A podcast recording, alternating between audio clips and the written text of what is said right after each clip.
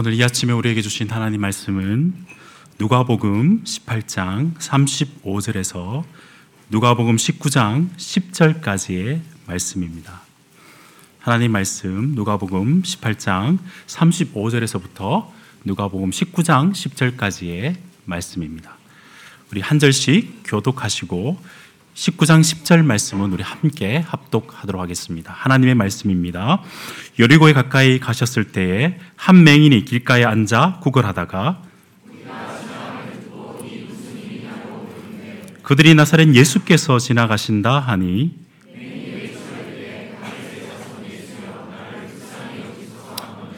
앞서가는 자들이 그를 꾸짖어 잠잠하라 하되 그가 더욱 크게 소리질러 다윗의 자손이여 나를 불쌍히 여기소서 하는지라.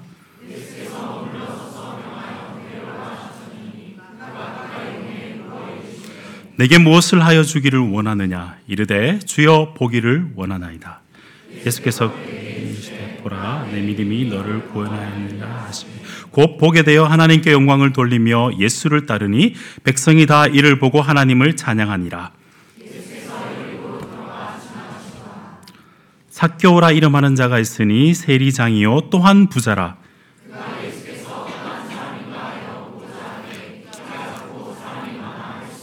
앞으로 달려가 보기를 위하여 돌무화과 나무에 올라가니 이는 예수께서 그리로 지나가시게 되밀어라.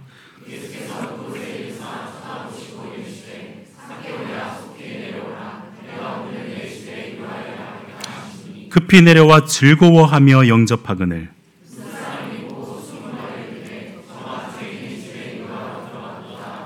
삭교가 서서 주께 여짜오되 주여 보시옵소서. 내 소유의 절반을 가난한 자들에게 주겠사오며 만일 누구의 것을 속여 빼앗은 일이 있으면 내 갑절이나 갚겠나이다. 예수께서 이르시되 오늘 구원이 이 집에 이르렀으니.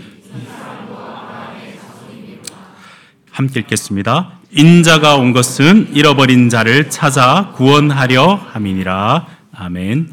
잠시 기도하고 하나님 음성 듣겠습니다. 존귀하신 아버지 하나님, 우리를 사랑하시고 선택하여서 주님 앞에 예배자로 세워주시니 감사함을 드립니다. 우리의 삶이 주님의 것이기에 주님을 사모하여 이 자리에 나왔습니다. 주께서 예배 두신 하늘의 은혜를 우리에게 베풀어 주시옵소서. 부족한 자가 하나님의 말씀을 전합니다. 오롯이 성령께서 영감하신 하나의 말씀을 우리에게 기록하셨듯이 성령 하나님 우리에게 역사하여 주셔서 이 말씀의 진리가 우리의 마음에 새겨지게 하여 주시고 이 말씀대로 살아갈 수 있는 힘과 능력도 우리에게 허락하여 주옵소서.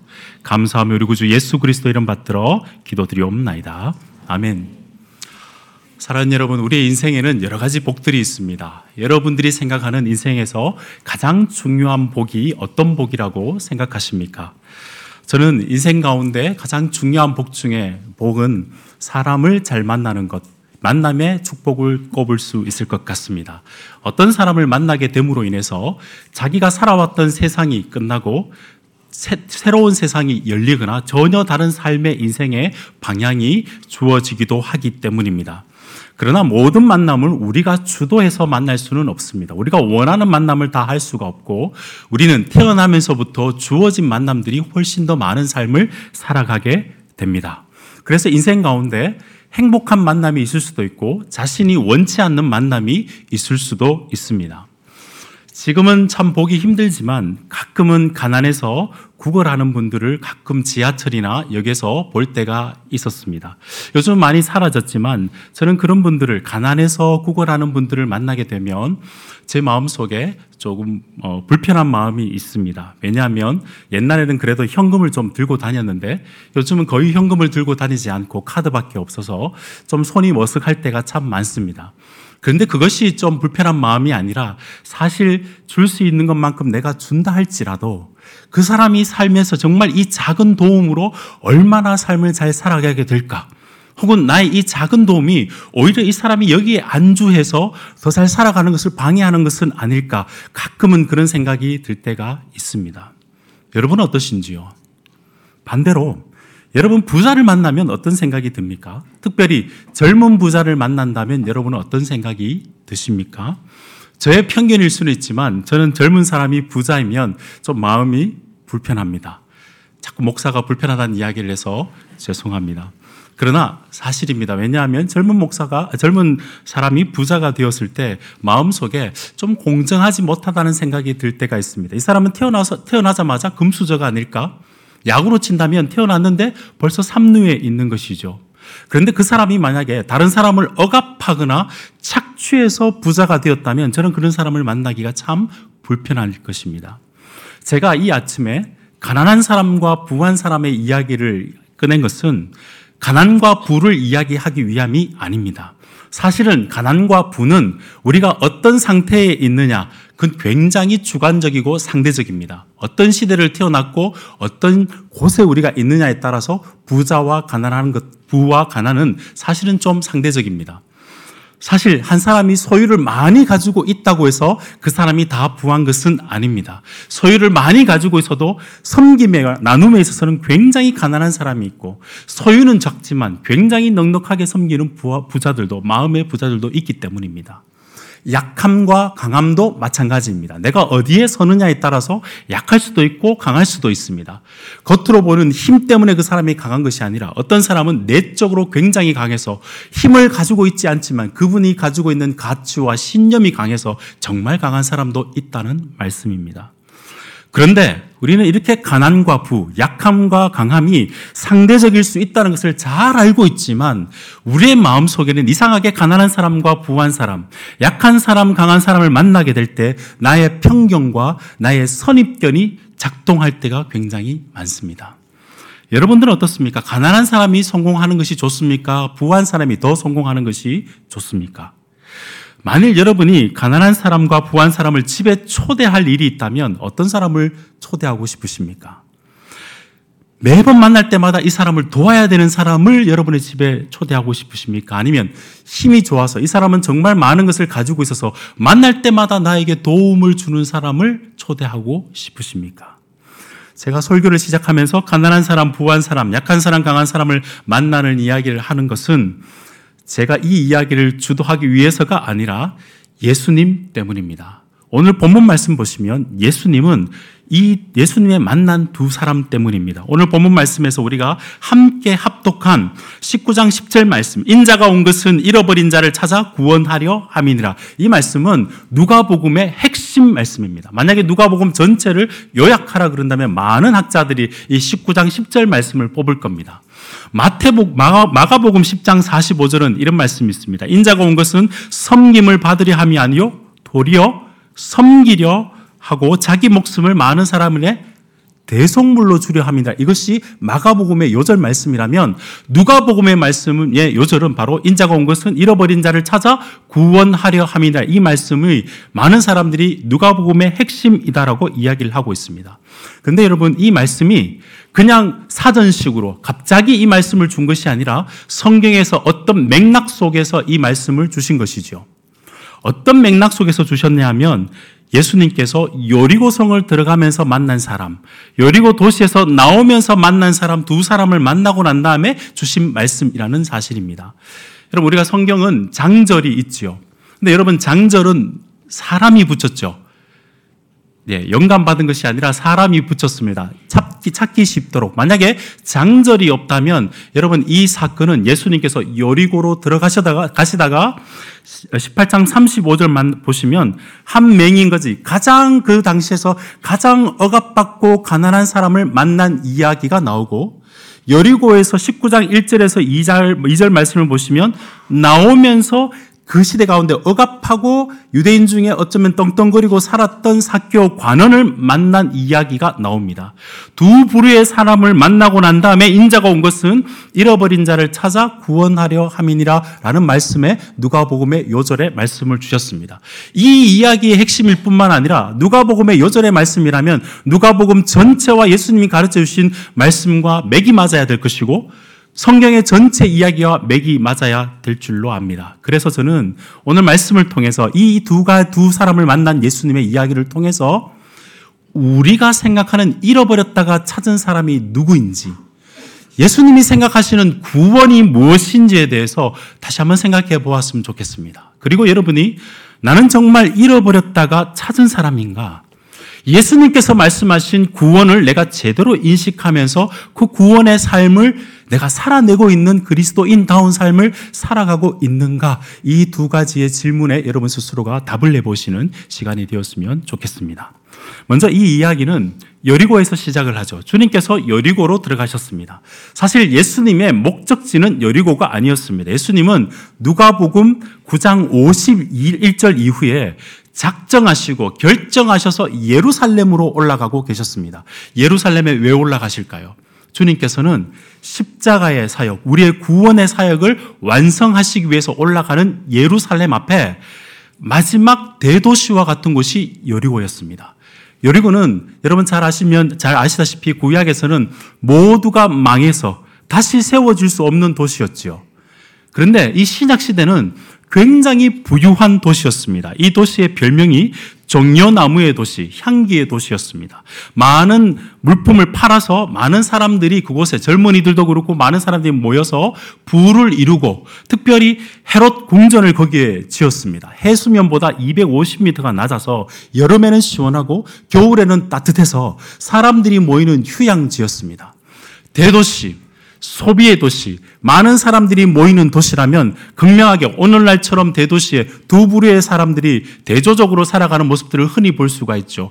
부를 초과하며 소비를 취해서 더욱더 잘 살려고 노력하는 잘 사는 사람들이 있는가 하면 반면 그런가 하면 그곳에서 아주 하층민으로 힘겹게 살아가는 두 빈부 격차가 많은 도시를 주님께서 지금 지나서 예루살렘으로 올라가는 곳이었 도중이었습니다. 먼저 18장 35절을 보시면 예수님께서 여리고의 도시에서 만난 한 명을 소개하고 계십니다. 가까이 가셨을 때 한 맹인이 길가에 앉아서 구걸하고 있습니다. 구걸한다는 것은 절대적으로 다른 사람에 의존해서 살아가는 것이죠. 근데 그 사람이 맹인입니다.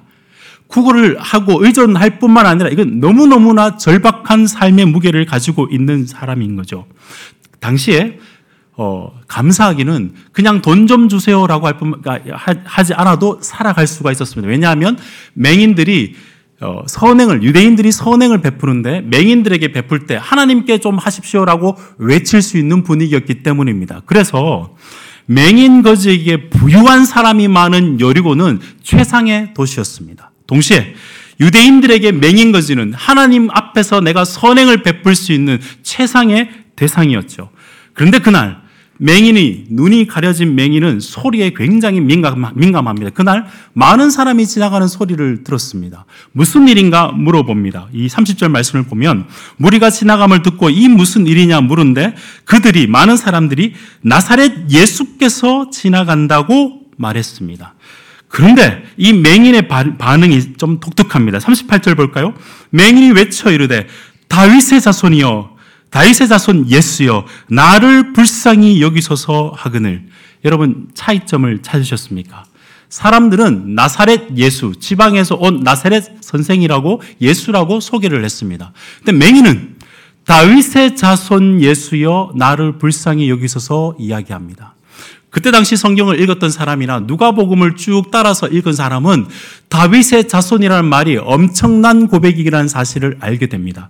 여러분 누가복음 1장을 보시면 예수님께서 태어날 때 가브리엘이 마리아에게 이렇게 예언을 합니다. 다윗의 자손으로 다윗의 왕위를 받아서 영원히 영원한 야곱의 집에 세울 왕이 나는데 무궁한 왕 하나님의 아들을 내게 주겠다라고 이야기를 하고 누가복음 3장을 보시면 예수님의 족보를 쭉 따라가면 다른 마태복음과 달리 최고 위에 누가 누구가 나오냐면 하나님이 나옵니다. 다시 말해서 다윗의 아들이라는 고백은 하나님께서 성경에서 약속하신 메시아 왕으로 오신 그분이 바로 당신입니다라는 고백을 지금 맹인이 하고 있다는 사실입니다.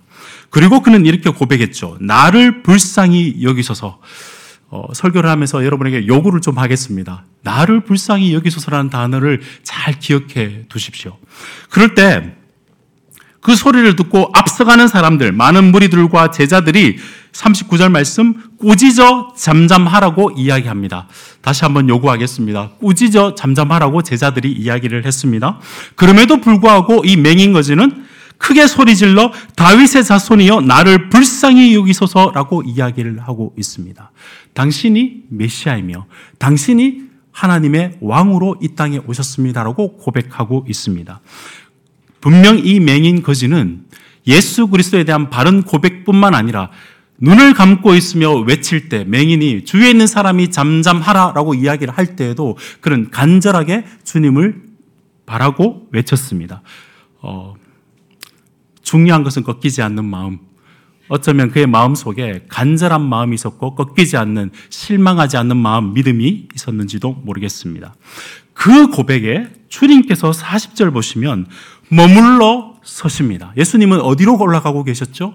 예루살렘으로 자신의 구원 사역을 완성하기 위해 올라가는데 이 고백을 듣고 맹인의 고백을 듣고 주님이 멈추어서 그를 불러오라고 하십니다. 41절 말씀에 주님께서 그 앞에 서서 이런 질문을 하시죠. 내게 무엇을 하여 주기를 원하느냐? 여러분 이 질문이 여러분에게는 어떻게 들리십니까? 딱 보면 모릅니까? 맹인이면 눈을 고쳐 주셔야죠. 여러분 그렇게 생각할지는 모르겠지만 예수님의 이 질문을 다시 한번 생각해 보십시오. 평생을 생계를 위해서 그날 그날 먹을 것을 위해서 살아왔습니다.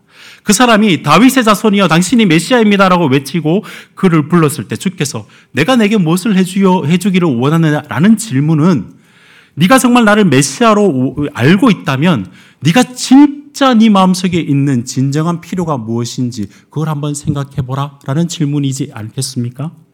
그 질문 앞에 이 맹인은 이렇게 고백합니다. 주여 보기를 원하나이다. 당연히 맹인이니까 보기를 원한다라고 이야기 생각할 수도 있겠지만 다시 한번 생각해 보십시오. 이걸 이렇게 고백할 수 있는 믿음의 전제가 무엇인가요? 당신이 나를 고칠 수 있는 분이라는 확실한 믿음이 없이는 이 요구를 할 수가 없겠지요. 그리고 그 앞에 그는 또 용공 호칭이 바뀌었습니다. 다윗의 자손일 뿐만 아니라 주여 퀴리에 당신이 나의 주인입니다. 이것은 제자만이 할 수 있는 용어입니다. 당신이 나의 주인이며 당신은 나를 고칠 수 있는 분입니다. 라고 고백하고 있는 것이죠. 설교를 진행하다가 잠시 타임아웃 하겠습니다. 여러분, 이 지금 맹인 거지의 믿음을 여러분 어떻게 생각하십니까? 간절히 바라고 끈질긴 믿음 앞에 주님께서 들어주셨다.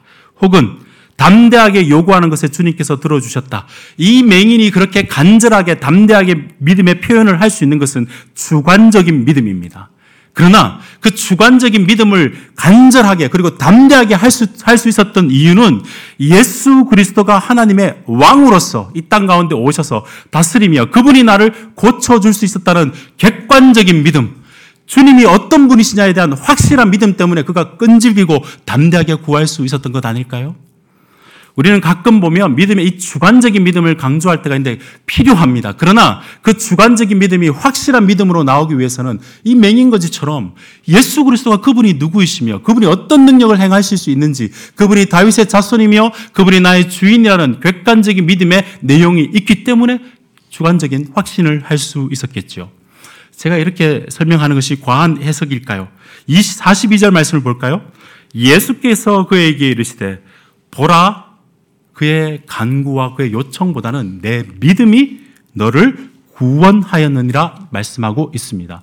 여기서 구원은 눈을 치료해 주는 것일 수도 있겠지만 진짜 구원은 하나님의 자녀가 되는 것, 하나님의 백성이 되었다라고 주님께서 이야기를 해 주시죠. 그런 다음에 43절 말씀을 보면 보게 되어서 하나님께 영광을 돌립니다. 그런 다음에 집으로 돌아갔다?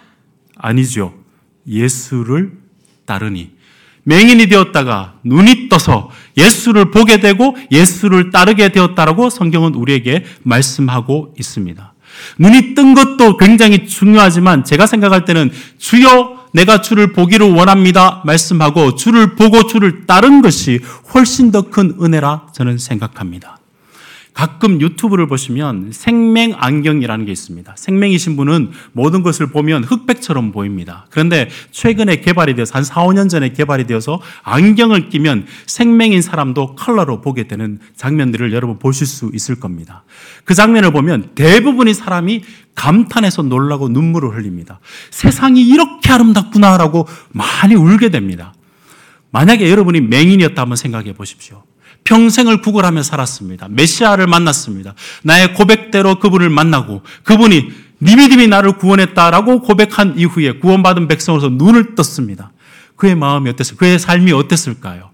많은 것을 보게 되어서 눈물도 흘렸겠지만 저는 그가, 그가 가졌던 가장 큰 기쁨은 그 세계를 보게 해주었던 메시아 예수 그리스도를 인생 가운데 처음으로 본 사람이 바로 예수 그리스도 아닐까요? 그분을 보고 그분을 따른 게 그에게는 정말 축복 아니겠습니까? 사랑하는 여러분, 우리는 이런 육체적 맹인이 회복되는 육체적 회복은 아니겠지만 우리의 마음속에 영적인 회복이 있어서 예수 그리스도를 우리의 메시아로 알고 그분을 주인으로 알기에 이 땅 가운데 지금 우리가 여기에 나와서 하나님 앞에 예배 드리는 줄로 믿습니다. 여러분 이 믿음이 얼마나 귀한 믿음인지에 대해서 여러분 실감하고 계십니까? 사실 누가복음에서 다윗의 자손이여라고 외친 사람은 평범하게 눈을 뜨고 있었던 사람이 아니라 이 맹인거지가 유일합니다. 19장 되기 전까지 예수님께서 자신이 메시아라고 얼마나 외쳤음에도 불구하고 눈이 감겨졌던 맹인이 오히려 다윗의 자손이여라고 외치고 있다는 것이죠. 예수님께서 누가복음 4장에서 이사야서 61장의 내용을 가지고 이렇게 설교하셨어요. 한번 제가 여러분 대신해서 읽어 드리겠습니다. 주의 성령이 내게 임하였으니 이는 가난한 자에게 복음을 전하게 하시려고 내게 기름을 부으시고 나를 보내사 포로된 자에게 자유를 자, 또 들어보십시오. 눈먼 자에게 다시 보게 함을 전파하여 눌린 자를 자유롭게 하고 하나님의 은혜의 해를 전파하려 하려 하심이나 이 말씀을 하시고 난 다음에 주님께서 이 말씀이 너희 귀에 응했느니라. 내가 이것을 이루기 위해서 왔다라고 주님께서 말씀해 주셨습니다. 하나님 나라의 왕으로 왔지만 내용을 보십시오. 가난한 자, 억눌린 자, 눈먼 자, 그리고 모두가 약하고 힘든 자에게 나는 자유를 주고 회복하는 자로 왔다고 주님께서 내가 메시아로 왔다고 이미 말씀을 하셨습니다. 그럼에도 불구하고 사람들은 그를 믿지 않았습니다. 그는 하나님 나라의 왕으로 오셨지만 약하고 억눌리고 연약하고 절대적으로 메시아가 필요하다고 고백하는 자에게 극률의 왕으로 우리에게 오셨습니다. 이 낮게 오신 예수 그리스도를 사모해서 이 맹인은 이 말씀 그대로 눈먼 자를 낫게 해주시는 낮은 자에게 오시는 예수 그리스도 그분이 다윗의 왕이라고 고백하고 있는 것이죠.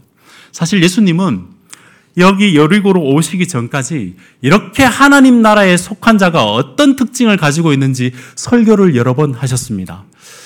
어, 18장 말씀 앞쪽을 앞쪽을 보시면 여리고에 들어오시기 전에 주님께서 가부와 재판장 비유를 18장 1절에서 해 주셨죠.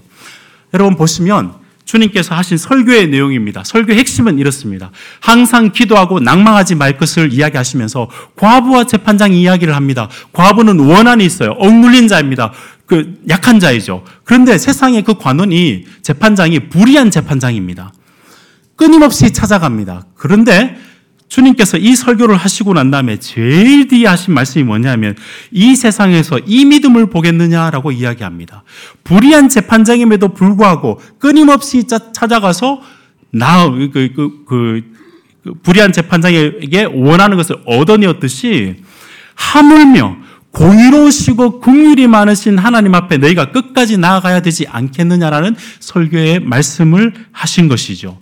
맹인은 마치 이 과부처럼 사람들이 안 된다라고 이야기하지만 꺾이지 않고 주님 앞에 끊임없이 나가서 다윗의 자손이여라고 외쳤던 사람입니다. 예수님이 두 번째로 했던 설교가 어떤 설교가 있냐면 여러분 잘 아시는 바리새인과 세리 설교입니다. 바리새인은 성전에 서서 나는 이거 됐고 저거 돼서 하나님 앞에 합당한 응답을 받을 만한 사람입니다라고 이야기를 했지만 세리는 주여 나를 불쌍히 여기소서 나는 죄인이로소이다 고백했습니다. 그때 주님의 평가는 의인이 주님 앞에서 바리새인처럼 내가 모든 것을 했습니다. 그 사람이 의인이 아니라 불쌍히 여기소서라고 고백했던 사람이 의인이라고 이야기를 했습니다. 맹인 거지는 불쌍히 여겨 돌라는 이 말을 하나님 앞에서 주님 앞에서 반복하고 있는 것이죠. 재밌는 사실은 이 사건이 주님이 두 번이나 설교를 하시고 난 다음에 제자들과 함께 여리고로 따라갈 때 어린아이들이 주님을 따라왔습니다. 그때 제자들이 한 행동이 어떤 건 줄 아십니까? 잠잠해라라고 꾸짖었습니다. 지금 맹인이 다윗의 자손 예수여 나를 불쌍히 여기셔서 이야기할 때 제자들은 잠잠하라라고 이야기를 한 것이죠. 맹인은 하나님 나라에 속한 특징처럼 예수 그리스도의 하나님의 긍휼을 바라고 끊임없이 주님의 이름을 외치는 뿐만 아니라 나는 나약하고 부족하기 때문에 나는 긍휼이 필요하고 하나님이 필요하며 예수가 필요하다고 메시아가 필요하다고 고백하고 있지만 예수를 따르고 눈으로 보고 있는 제자들은 오히려 연약하고 나약한 자들이 오는 것을 잠잠하라라고 이야기를 하고 있다는 사실인 것이죠. 사랑하는 여러분, 맹인은 약속한 다윗의 아들이라고 처음으로 공개적인 고백을 했을 뿐만 아니라 희년의 예수 그리스도 이 땅 가운데 참 자유와 기쁨을 주시는 왕이시며 극률이 많으신 주님을 고백하였으며 하나님의 성품을 신뢰하여 절망하지 않고 주님 앞에 나아갔으며 나를 불쌍히 여겨 주십시오. 나의 연약과 나약을 나의 쓸모없음을 철저하게 인정하면서 주님의 극률하심을 바랬던 그가 영생을 얻었습니다. 반면 제자들은 눈을 뜨고 있다고 이야기하지만 그들은 예수 그리스도를 따라가면서도 눈뜬 맹인처럼 따라가고 있는지도 모르겠습니다. 그걸 성경에서는 이렇게 평가하고 있습니다. 우리 18장 앞쪽에 보시면 31절 말씀 보시면 제가 대신 읽어 드리겠습니다. 예수께서 열두 제자를 데리고 이르시되 보라 우리가 예루살렘으로 올라가노니 선지자를 통하여 기록된 모든 것이 인자에게 응하리라. 인자가 이방인들에게 넘겨지며 희롱을 당하며 능욕을 당하며 침뱉음을 당하겠으며 그들은 채찍질하고 그를 죽일 것이나 그는 3일 만에 살아나리라 하시되 34절 제자들이 이것을 하나도 깨닫지 못하였더니 그 말씀이 감추어졌으므로 그들이 이른 바를 알지 못하였도다. 제자들은 눈을 뜨고 주님을 따라가고 있습니다. 왕으로 오신 것을 알았어요. 그분이 왕으로 올라가면 그분이 등극하시게 되면 내 삶에 어떤 이득이 있을까 생각하며 주님을 따랐습니다. 그럼 맹인은 눈이 감겨졌지만 오히려 그분이 왕이시며 극률의 왕으로 낮아져서 우리를 대신해서 이 땅에 오신 낮아진 왕으로 나 그는 그를 구하고 구하고 있는 모습인 것이죠. 제자들과 맹인은 달랐습니다. 제자들은 주님을 눈으로 보고 따르고 있다지만 자신에게 도움이 되는 예수 그리스도를 따르고 있는 것이며 맹인은 철저하게 나는 예수 그리스도가 필요한 자라고 고백하고 있는 것이죠. 우리는 이 사람의 이름을 마가복음에서 바디메오로 알고 있습니다. 그러나 누가복음은 이름을 이야기하고 있지 않습니다. 무명하고 약하고 쓸모없는 존재 같지만 예수 그리스도가 그들을 구원하기 위해서 성육신하셔서 낮아진 예수로 오셨다. 왕이시지만 낮아진 국률의 왕으로 오셨다. 그것을 고백하며 예수를 부르짖고 있는 그 사람이 바로 영생 얻은 자 아닐까요? 사랑하는 여러분, 우리 이 말씀 앞에서 우리 스스로 한번 점검, 우리 신앙을 한번 점검해 보았으면 좋겠습니다. 정말 우리는 예수 그리스도가 절실히 필요한 자며 삶의 어떤 순간에서도 나의 무능과 하나님의 전능하심을 고백하며 따라가는 제자들인지 이 말씀 앞에서 우리가 다시 한번 생각해 보았으면 좋겠습니다. 예수님이 우리에게 가장 절실한 필요이시라는 사실을 제대로 알기 전까지 우리는 예수 그리스도를 끝까지 쫓아가기에 연약한 존재들입니다. 이 절실히 내가 주님이 필요하다는 사실을 인정하기 하기 전까지는 우리는 어쩌면 그분을 간절하게 담대하게 바랄 수도 없는 사람들인지도 모르겠습니다. 마틴 루터 아시죠? 종교 개혁자였습니다. 그가 임종했을 때 자신의 책상을 다 치워 보니까 제일 거의 마지막 부분에 자기가 남겼던 쪽지가 하나가 나옵니다. 그 쪽지는 이렇게 적혀져 있습니다. 우리는 영 안에서 in spirit 영 안에서 beggars 거지들이다. 종교 위대한 종교 개혁을 일으켰던 자가 남겼던 인생의 마지막 말이 우리 영적으로 거지들이다. 이게 초라하게 느껴지십니까? 저는 그렇지 않다고 생각합니다. 그는 정확하게 안 것이죠. 끊임없이 내가 아무리 위대한 일을 할지라도 나에게 정말 정말로 필요하고 진짜 필요한 것은 예수 그리스도의 복음의 은혜가 필요하다는 것을 그는 인생 마지막까지 그렇게 적고 있는 것이죠. 우리도 살아가는 한 이것이 우리에게 사실이지 않습니까? 살면 살수록 예수가 더 필요하고 우리는 예수, 앞, 예수 앞에 의존적인 존재가 되어야 된다는 것, 그분을 바라봐야 된다는 것이 이 말씀의 핵심이 아닐까요? 찰스 스펄전이 이런 이야기를 했습니다. 우리가 더 그리스도를 갈망하지 않는다면 우리는 그리스도인이 아닌지도 모른다. 눈뜬 맹인처럼 제자들이 예수를 믿는다고 하지만 예수님 때문에 나에게 어떤 떡고물과 나에게 어떤 아젠다가 이루어진 것을 생각해서 예수를 따르는 것. 그것 제자들이 처음에 십자가를 통과하기 전에 제자들의 모습이었습니다. 주님께서 내 믿음이 너를 구원했다고 했던 맹인은 철저하게 나는 예수 그리스도가 필요한 자임을 고백하며 예수를 보기를 원하는 자였습니다. 그 사람이 주님께서 영생에 해당하는 자다. 하나님 나라에 속겠다. 우리에게 말씀하고 있다는 사실이죠. 여러분 잘 알다시피 기독교와 다른 종교의 첫, 첫 번째 출발점은 바로 여기에서 엇갈립니다. 다른 종교는 열심히 무엇을 해서 찾아서 길이 있다고 신께 도달할 무엇이 있다고 이야기하지만 기독교는 그 길을 철저하게 단절하고 있는 것이죠. 우리의 무능과 우리의 철저한 연약 아래에서 예수 그리스도만이 우리의 구주이다. 오직 예수 그리스도만이 내 삶의 근거가 되며 내 삶의 비결이 된다라고 고백할 수 있는 자. 그것이 기독교의 기본 진리라고 저는 생각합니다. 여러분이 예수님 앞에서 앞에 여러분의 절실한 필요와 그리고 그분에 대한 믿음이 있다면 여러분이 만약에 예수님께서 여러분에게 내가 내 삶에 무엇이 있기를 원하느냐 물어보신다면 여러분 어떤 대답을 하고 싶으십니까? 현대를 살아가는 많은 사람들은 사람들의 문제 중에 하나는 너무 많이 봐서 실제 봐야 될 것을 못 본다는 문제입니다. 조셉 피퍼라는 현대 철학자가 우리 시대의 문제를 이렇게 진단합니다. 우리 시대는 우리 시대 보통 사람은 볼 것이 너무 많은 것 때문에 너무 많이 봐서 진짜 보아야 될 것을 보는 능력을 잃어버렸다. 정지우 씨라는 사람이 이런 책을 썼습니다. 인스타그램에는 절망은 없다. 모든 사람이 자기가 먹고 즐기고 좋은 모습들만 인스타그램이나 페이스북에 올려놓는 것이죠. 그래서 모든 사람이 다른 사람 보기에는 행복하게 보이는 겁니다. 그러나 우리의 삶 속에는 절박함들이 있죠. 그 행복한 모습을 보고 눈에 보이는 것을 보고 우리는 행복 강박증에 살아갑니다. 조금 더 행복해야지, 조금 더 잘 살아가야지 그렇게 생각하며 살아갑니다. 우리 눈에 눈에 보기 좋은 것, 세상에 너무 많은 것을 봐서 그래서 진짜 필요한 예수 그리스도를 놓치는 우리들의 삶이 아닌지 한번 생각해 보았으면 좋겠습니다. 눈을 떠서 우상을 찾는 시대를 우리는 많이 이런 시대를 우리가 살아가고 있는 것이죠.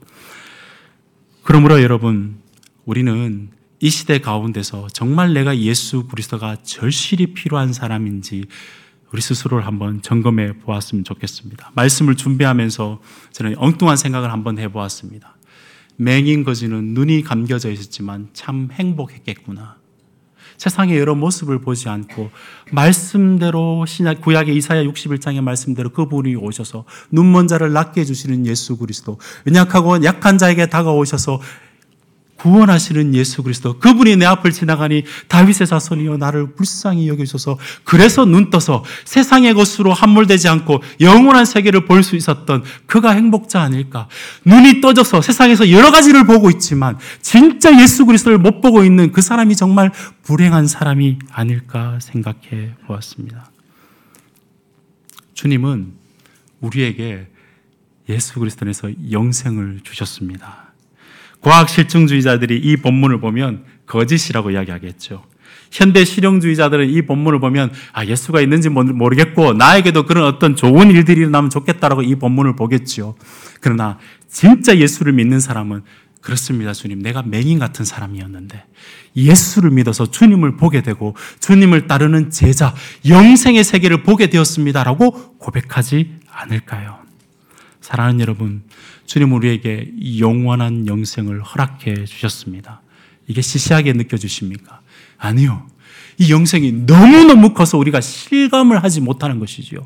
지금 지구는 굉장한 소음을 내고 돌아가고 있다는 것, 그게 사실이지요.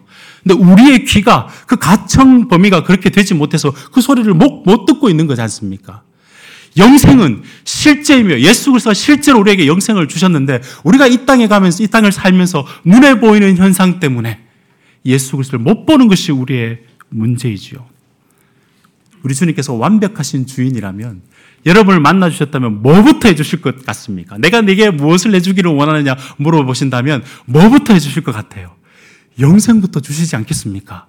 가장 완벽하시며 가장 인격적이시며 우리를 가장 사랑하시는 분이 확실한 것부터 우리에게 주시고 그 다음에 삶의 내용들을 하나하나 챙겨주시지 않으시겠습니까?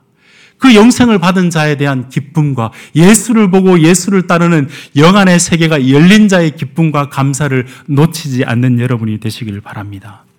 여러분, 오해하지 마십시오. 주님의 삶 속에서 일용할 양식들, 광야 생활에서 만나를 내려주시죠. 그러나 만나 먹는 재미로 광야 생활을 살아가는 것 아닙니다. 우리가 광야 생활을 살아가는 것은 영원한 구원을 주셔서 우리는 마지막 때를 알고 광야 끝에 가나안의 세계가 그 땅이 약속의 땅이 나의 땅인 것을 알기 때문에 광야를 살아갈 수 있는 것이지요. 제가 이런 이야기를 하지만 우리의 삶 속에서 정말 절실히 필요한 것들이 많지요. 저도 정말 가정에서 필요한 것들이 많습니다.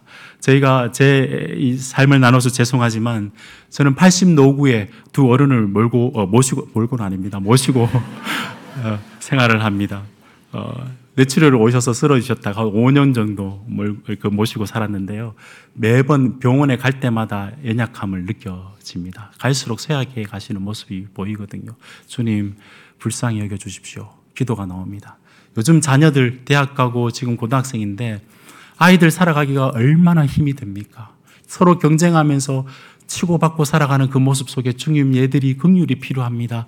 그런 절실한 기도들이 나옵니다. 그런데 여러분, 가만히 생각해 보면 그런 기도 끝에 결국 그리스도인이 할 수 있는 것은 주님 채워지고 채워지고 다 채워져도 내 인생에 우리 가정에 우리 자녀에게 필요한 건 예수 그리스도 당신이십니다.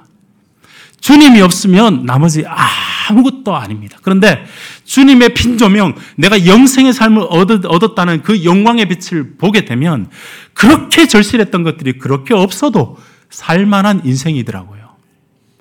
우리에게는 예수 그리스도가 필요합니다. 이 말씀 앞에 여러분도 주님 내 삶에 이것 이거 필요합니다.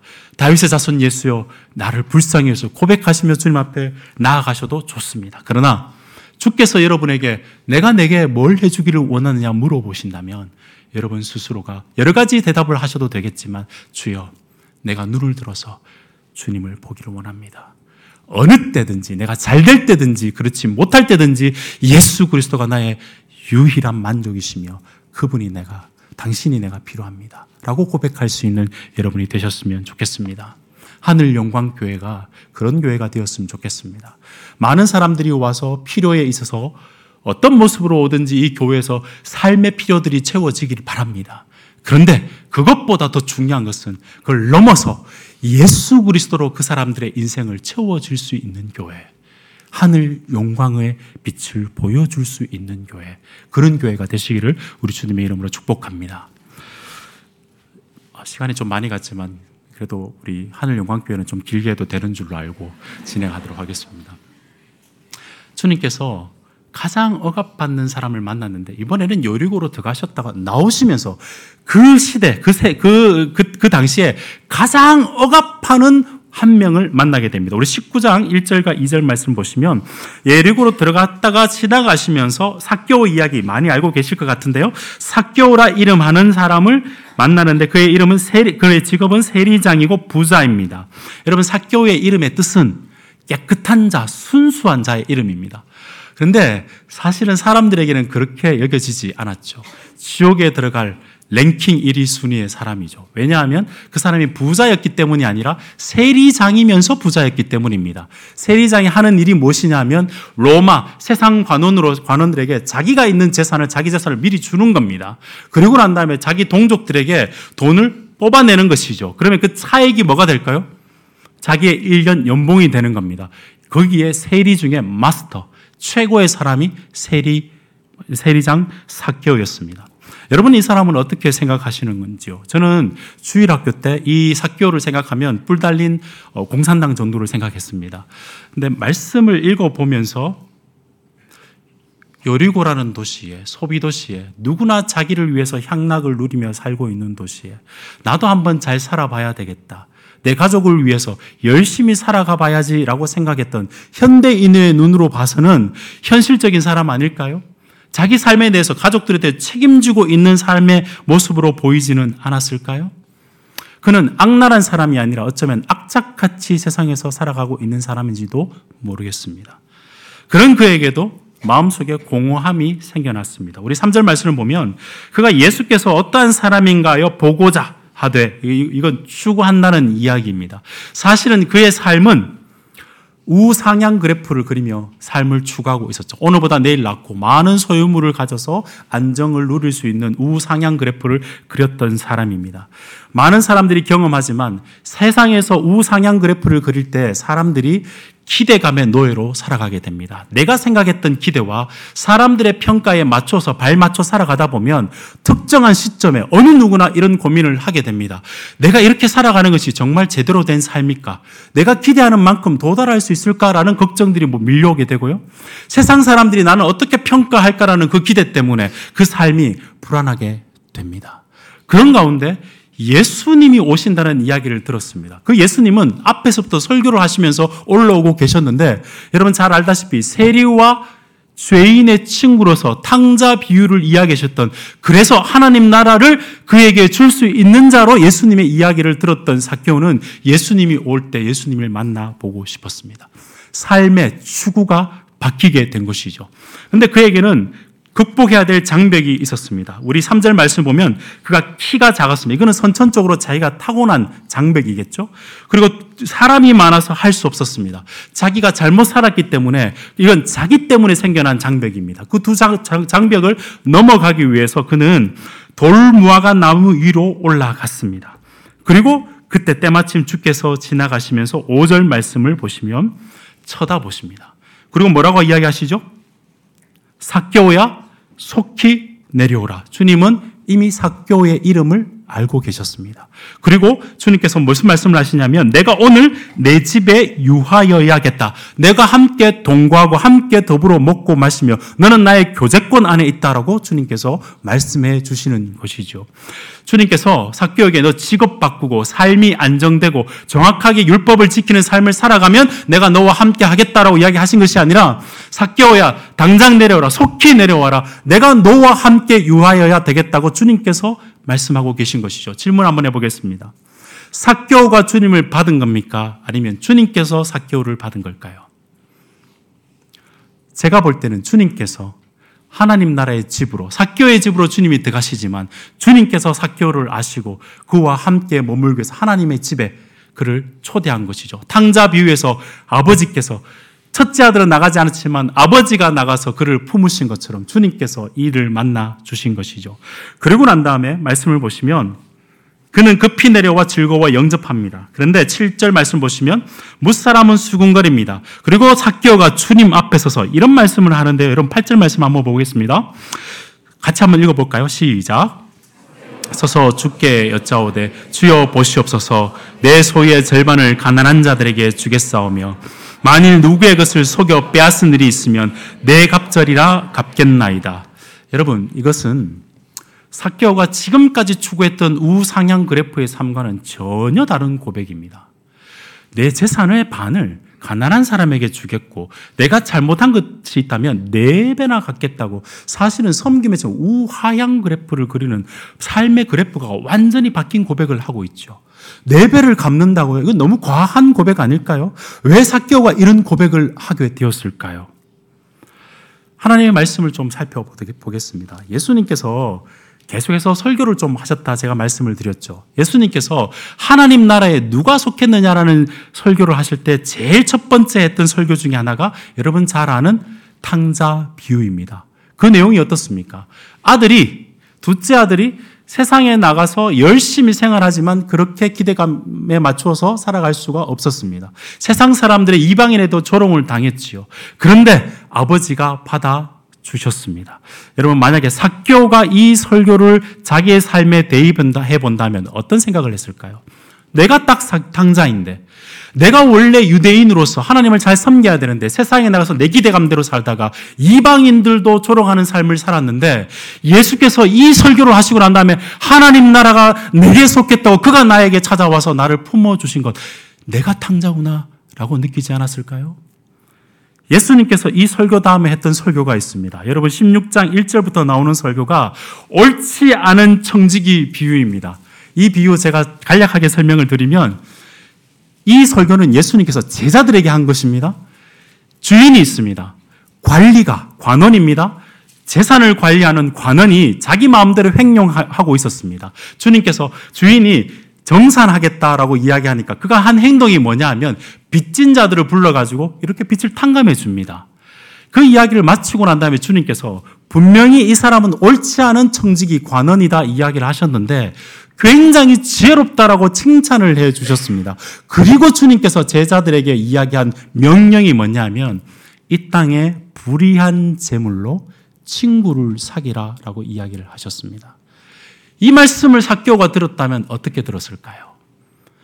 내가 원래 하나님의 것으로 살아가야 되는데 그걸 내 마음대로 횡령하며 살아갔는데 주께서 나에게 오셔서 영생의 하나님의 집에 잔치에 들어왔다면 이제 내가 해야 될 일은 세상을 섬기는 것이 아니라 이것으로 주위에 있는 사람을 섬기며 친구를 사귀는 일을 해야 된다고 주님께서 말씀하시는구나 깨닫지 않았을까요? 주님께서 세 번째 설교를 했습니다. 부자와 나사로 비유 들어보셨죠? 제 기억으로는 제가 하늘 영광교회 와서 했던 기억도 있습니다. 부자 나사로 비유의 핵심이 무엇입니까? 부자는 그 땅 가운데 하나님의 말씀 떵떵거리며 삶을 살았습니다.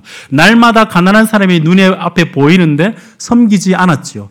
역전되었습니다. 하늘나라에 가서 자기가 이제는 자기 말고 친척들도 있어요. 다섯 명의 형제들이 있으니까 나사로를 보내어 가지고 그 내 형제들은 이렇게 오지 않도록 해주세요라고 이야기하니까 예수님의 설교의 내용입니다. 설교 가운데 아브라함이 등장합니다. 그리고 난 다음에 모세의 율법을 들어라. 그걸 들은 사람은 죽은 사람 듣지 않으면 죽은 사람이 살아가도 이 말씀대로 반응하지 못한다라고 말씀합니다. 다시 말씀드리겠습니다. 아브라함이 이렇게 이야기한 것은 구약부터 하나님께서 우리에게 물질을 주고 우리에게 삶을 주신 이유는 너만 복 받는 게 아니고 아브라함에게 말씀하셨던 것처럼 복의 통로로서 섬기며 하나님 나라의 왕 같은 제사장으로 섬기도록 한 것이라고 주님께서 말씀하고 있는 것이지요. 사교가 이 말씀을 들었을 때 어떤 말씀, 어떤 생각이 들었을까요? 그렇지. 나에게 하나님께서 이렇게 주신 것은 불의한 제물로 친구를 사귈 뿐만 아니라 결국은 내가 이 땅 가운데 있는 것은 나에게 불을 주신 것은 하나님의 복일 뿐만 아니라 그것으로 사명으로 주위에 있는 사람을 섬기며 살아라고 주님께서 나에게 이야기하고 계시는구나. 우리 사교의 고백을 다시 한번 읽어볼까요? 주님 만나고 난 다음에 사교는 이렇게 고백합니다. 주여 보시옵소서. 내 소유의 절반을 가난한 자에게 주겠으며 만일 누구의 것을 속여 빼앗는 일이 있으면 내 갑절이나 갚겠나이다. 정확하게 사개오는 예수님의 설교대로 반응을 말씀하는 대로 반응하는 존재였습니다. 그런데 여러분, 요거 매우 흡사한 사람이 한 명 등장하죠. 18장 앞에 보시면 유대 관원이 한 명이 등장합니다. 평생을 말씀을 지켰다라고 이야기합니다. 영생을 얻고자 주님 앞에 온 거예요. 내가 어떻게 하면 영생 얻을 수 있습니까? 라고 이야기하니까 주님께서 말씀을 잘 지켜라, 율법을 잘 지키라 그러니까 다 지켰답니다. 사실 다 지켰겠습니까? 율법을 완벽하게 지킬 사람이 있겠습니까? 주께서 그 마음의 내용을 하시고 오히려 이렇게 질문하시죠. 내게 한 가지 부족한 것이 있다. 어쩌면 그 유대 관원은 한 가지라서 쾌재를 불렀는지도 모르겠습니다. 그러면 한 가지라면 내가 자신 있겠습니다. 근데 그 부족한 한 가지가 뭐였냐면 가난한 자에게 내 재산을 주고 다 주고 나를 따르라 라는 주님의 명령이었습니다. 그는 영생을 얻고자 했는데 주께서 오니까 주님께서 영생을 얻고자 주님을 만났는데 주님은 모든 것을 내려놓고 나를 따르라고 이야기한 것이에요. 존 파이퍼 목사님이라는 분이 이걸 이렇게 평가, 설교를 하시더라고요. 이 사람은 마치 자기 손에 재물을 이때까지 획득하고 율법도 자기가 지켜서 영생까지 획득하려고 획득하려고 주님 앞에 서가지고 돈을 꽉 쥐고 있으면서 영생 어떻게 하면 얻을 수 있습니까? 주님께서 내려놔라 라고 이야기하신 것이죠. 손을 풀어라 라고 주님께서 말씀하신 것이죠. 좀 상상을 해보았습니다. 이 관원이 나중에 살았다면, 주님 그 떠나고 난 다음에 살았다면 어떻게 살았을 것 같습니까? 저는 아주 잘 살았을 거라 생각합니다. 그런데 그 한 가지가 뭘까? 그 부족한 것이 무엇일까? 영생을 주실 수 있는 예수 앞에 와서 예수를 붙들지 않고 다른 것을 붙든 것이죠. 평생 내 그 한 가지가 뭘까를 고민하면서 영생을 획득하려고 하다가 영생에 도달하지 못한 사람으로 살아가지 않았을까요? 사람들의 눈에는 떵떵거리며 살아가실지 모르겠지만 영생과는 먼 사람이었습니다. 그런데 똑같은 유대 관원인데 이 사람은 세상을 섬겼던 관원이었습니다. 율법으로는 전혀 하나님 나라에 들어가지 못하지만 예수 그리스도가 찾아왔을 때 그는 이렇게 고백한 것이죠. 내가 탕자입니다. 나는 정말 어, 세상을 섬기는 사람이었습니다. 그런데 주님께서 나를 받아주시니 하나님 나라가 나에게 속했으니 주님 안에서 내가 잔치를 베푸는 삶을 살아갈 수 있으니 이제는 베풀며 살아가겠습니다라고 고백하고 있는 사람이 바로 사개오라는 것이죠. 여러분 주님 앞에서 자기 자신이 우상향 그래프, 성공의 그래프를 그리다가 이제는 성공의 그래프를 그릴 필요가 없는 사람이 된 것이죠. 예수 그리스도 그분이 위에서부터 내려와서 그를 영생의 자녀로 삼아 주셨기 때문입니다. 그러고 난 다음에 그의 삶은 확 바뀌게 되죠. 우상향 그래프 누구나 다 그릴 수 있습니다. 그러나 그것이 목적이 아니라 우하향 그래프 주께서 나를 섬겨 주셨듯이 하나님 나라를 나에게 전혀 합당하지 않은데 나에게 하나님 나라를 허락하셨다면 이제 내 삶은 주위에 있는 사람들을 섬기며 살아가겠습니다라고 우하향 그래프를 그릴 수 있는 사람이 된 것이죠. 그에게 예수님은 이렇게 화근하십니다. 9절 말씀 보겠습니다. 예수께서 이르시되 오늘 구원이 이 집에 이르렀으니 이 사람도 누구의 자손이라고요?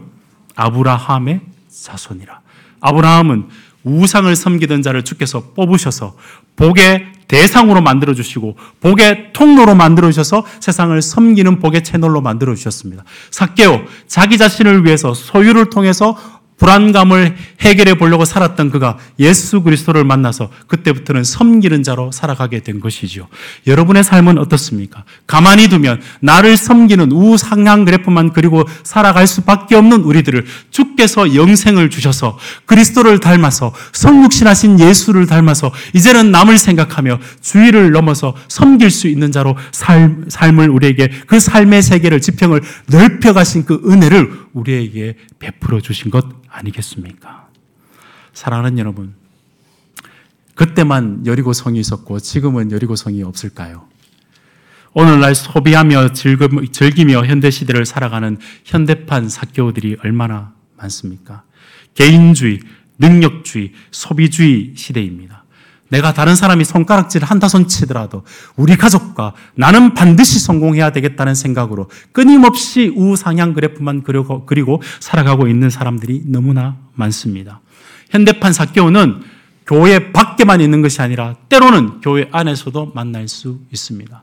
예수님을 예배하면서도 소비하며 살아가고 예수님을 말씀을 연구하고 기도하면서도 온전히 나를 위해서만 예수를 사용하려고 하는 사용론자들이 굉장히 많다는 이야기입니다. 그렇지 않죠. 주께서 우리를 수용하셨다면 나도 이제 영생에 속한 자라면 주위에 있는 사람을 수용해서 섬길 수 있는 자가 된 것이 바로 예수 믿는 구원의 특권 아니겠습니까?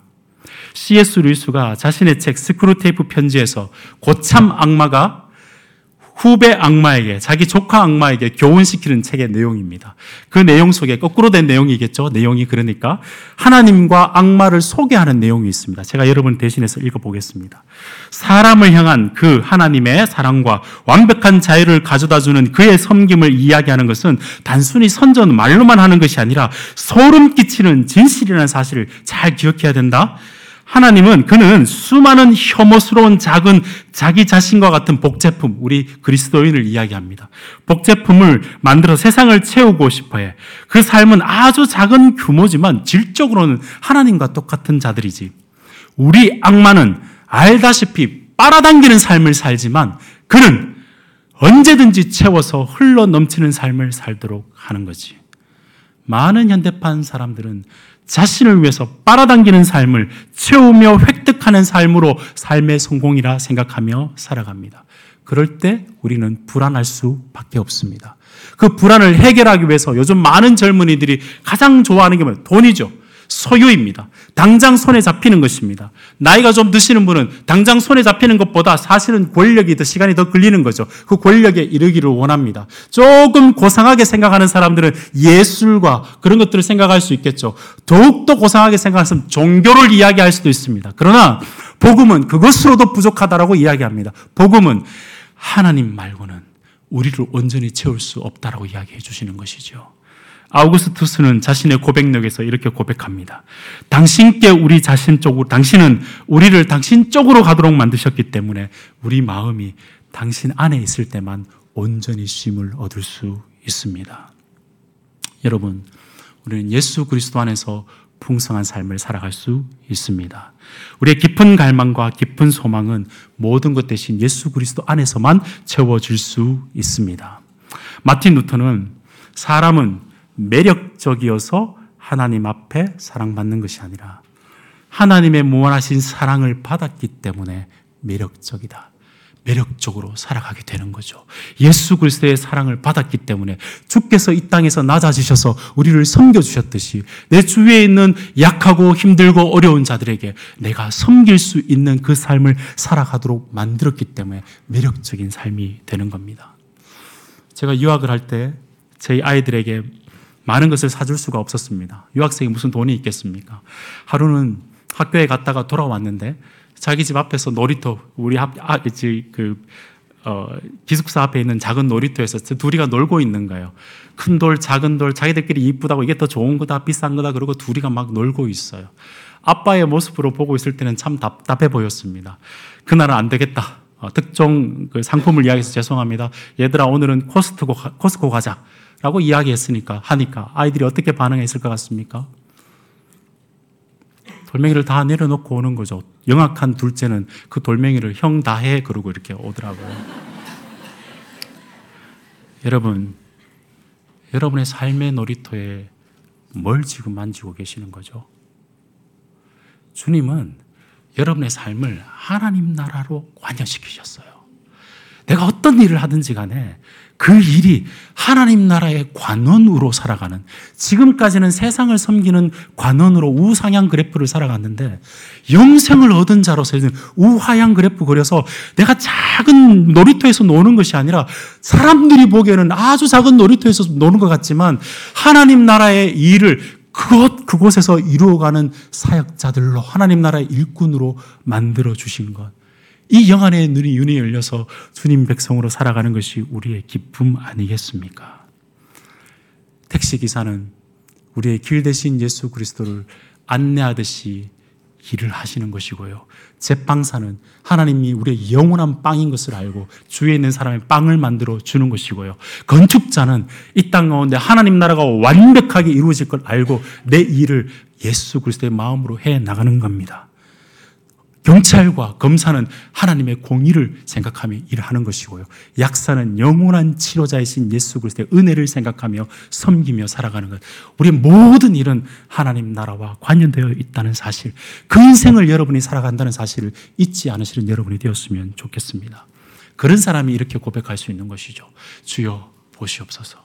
내 삶은 원래 주님 것이었는데 이제는 내가 주를 위해서 그리고 주위에 있는 사람을 위해서 살아가겠습니다. 이 고백으로 살아갈 수 있다는 말씀입니다. 말씀을 정리하면서 이제 예수님의 관점만 한번 생각하고 말씀을 정리해 보겠습니다. 주님은 구원 사역을 이루시기 위해서 예루살렘으로 올라가고 계셨습니다. 소비 도시에서 가장 약한 자, 가장 억압하며 살아가는 자 두 명을 만났습니다. 한 명은 자신의 육신의, 연약뿐만 아니라 예수 그리스도를 다윗의 자손으로 메시아로 고백한 그에게 눈을 띄워줬을 뿐만 아니라 영생의 세계를 그에게 보여주었습니다.